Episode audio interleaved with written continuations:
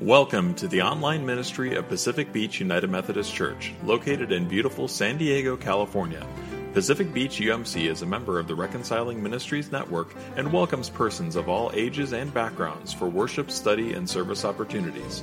More information can be found on our website at pbumc.org. May you be enriched by the hearing of these words, and may you receive and enjoy God's blessing.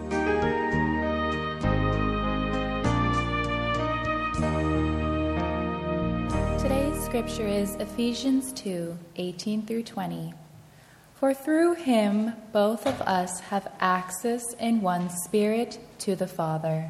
So then you are no longer strangers and aliens, but you are citizens with the saints and also members of the household of God, built upon the foundation of the apostles and prophets, with Jesus Christ himself as the cornerstone and Hebrews 12 1 through 2. Therefore, since we are surrounded by the great, a cloud of witnesses, let us also lay aside every weight and the sin that clings so closely, and let us run with perseverance to race that is set before us. Look to Jesus, the pioneer and perfecter of our faith who, for the sake of the joy that was set before him, endured the cross, disregarding its shame, and has taken his seat at the right hand in the throne of God. Thank you. Thank you, Julie.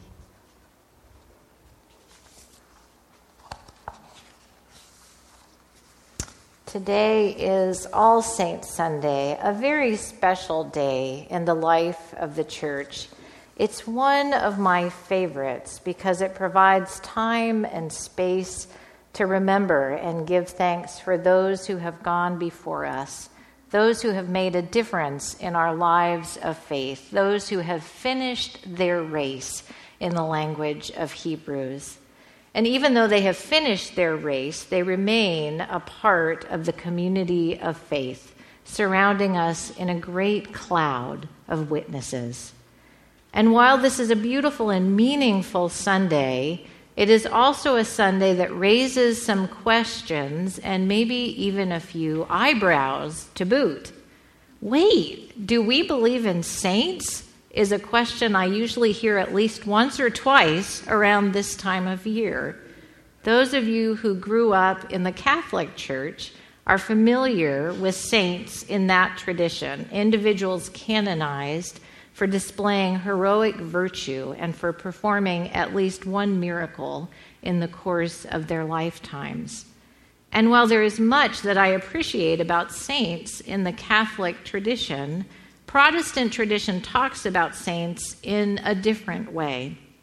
In Protestant churches, saints are understood to be Christians of every time and place, those whose lives have touched others, changed others, somehow, in some way, shared the light and the love of God with others. We hear that understanding of saints reflected in our scripture readings for today and in many other places in the New Testament. It points to a, a wider, a broader understanding of saints, one that includes ordinary folks who have walked alongside us, but who have made an extraordinary difference by their kindness, their wisdom, their goodness, and their grace. We hear language about Christian saints not only in our scriptures, but we hear it in our creeds of the church as well. Some of you are familiar with the Apostles' Creed, and the, the choir just sang the Apostles' Creed just beautifully.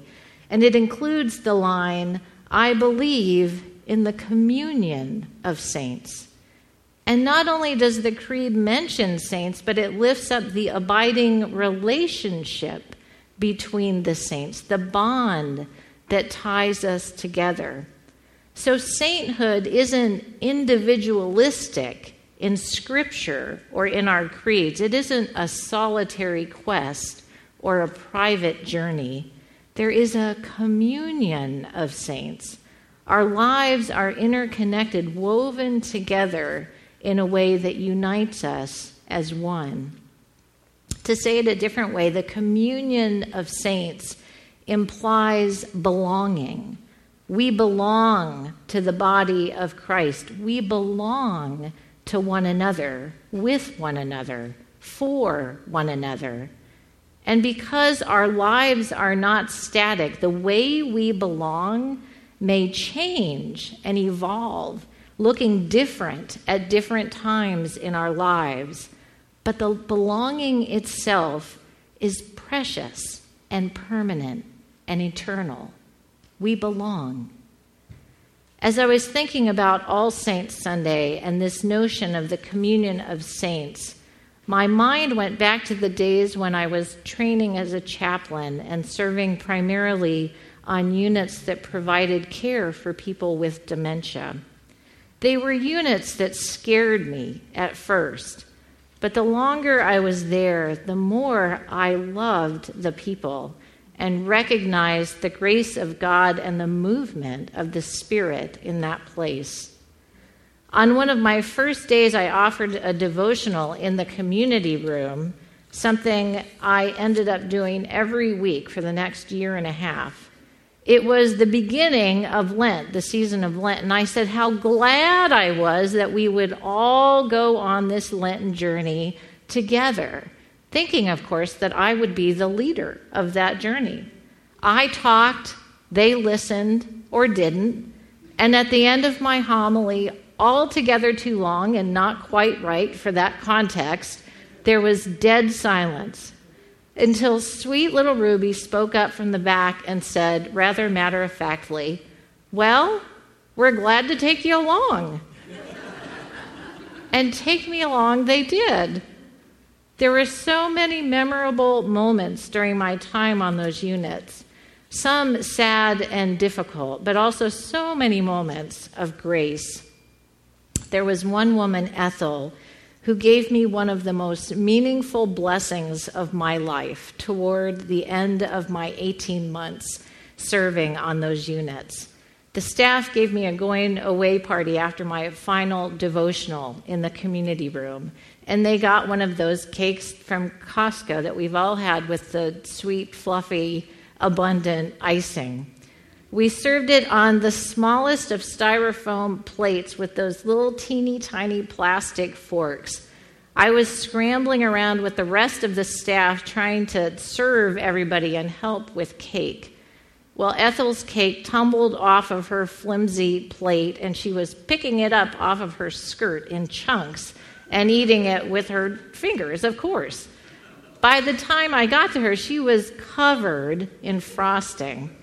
So I ran to the sink, got some damp paper towels, and very carefully dabbed her hands and her arms as she had that, that paper thin skin that just was constantly in need of being bandaged. I got her cleaned up good enough and, and turned to dash to the trash can with my gooey gob of paper towels when she said, Wait. I turned back toward her and she said, Can I say it without crying? I don't know if I can. She said, Don't you want me to wash your hands too? I went back and she took the messy paper towels and dabbed at my hands offering me the kindness and care that I had just offered her. We both ended up with frosting on us.